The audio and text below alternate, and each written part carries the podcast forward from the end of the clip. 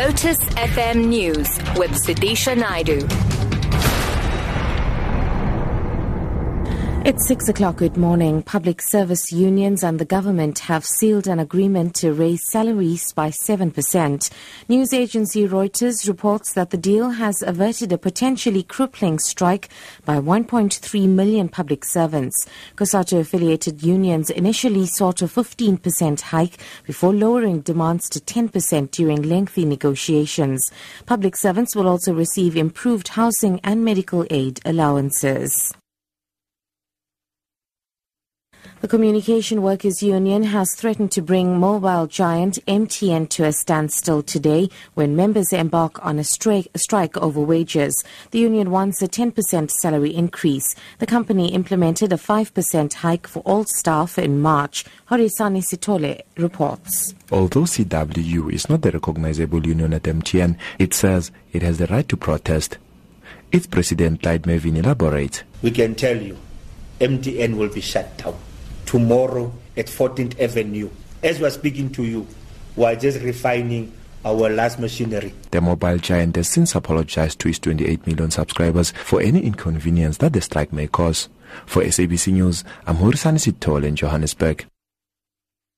South Africa and Mozambique are set to strengthen relations as President Jacob Zuma undertakes a two-day state visit to that country later this morning. Mozambique remains Pretoria's biggest trading partner in the continent.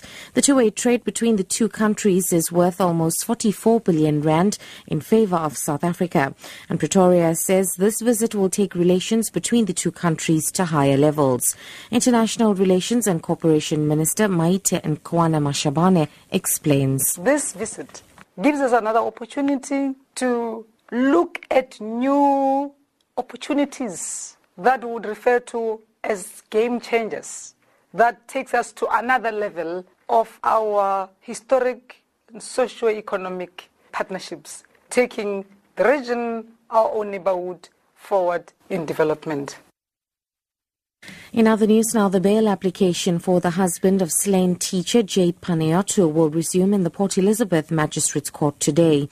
Christopher Panayiotou is accused of being the mastermind behind the murder of his wife on April 21st. She was abducted from their townhouse complex in Port Elizabeth. Her body was found with bullet wounds in KwaNobuhle Township near Uitenhage. Veronica Fourie has more. Panayiotou said he should get bail due to the horrific conditions in the St. Albans prison and that he's not a flight risk. He also claimed others in more serious cases than this one have been granted bail. He was arrested the day after his wife's funeral after a trap was set by police where co-accused Luthando Siyoni demanded more money. He faces charges of murder, conspiracy to commit murder, abduction, robbery with aggravating circumstances, and defeating the ends of justice. The state would oppose bail and would probably play the video of the police trap which led to his arrest. The investigating officer could be called to testify. Veronica Fourie, SABC News in Port Elizabeth. And finally, foreign ministers from Thailand, Malaysia and Indonesia are beginning an emergency meeting in Kuala Lumpur to discuss the migrant crisis facing the region.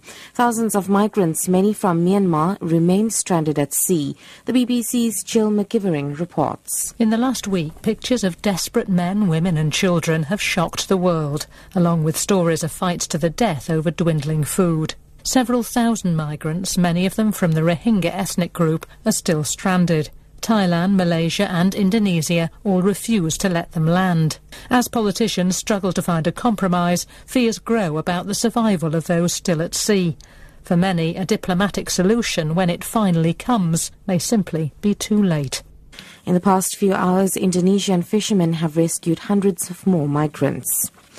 Top story public service unions and the, the, government have sealed an agreement to raise salaries by 7%. For Lotus FM News, I'm Sudisha Naidu. I'll be back with headlines at half past six. It's now time for Newsbreak with Matthew Viren.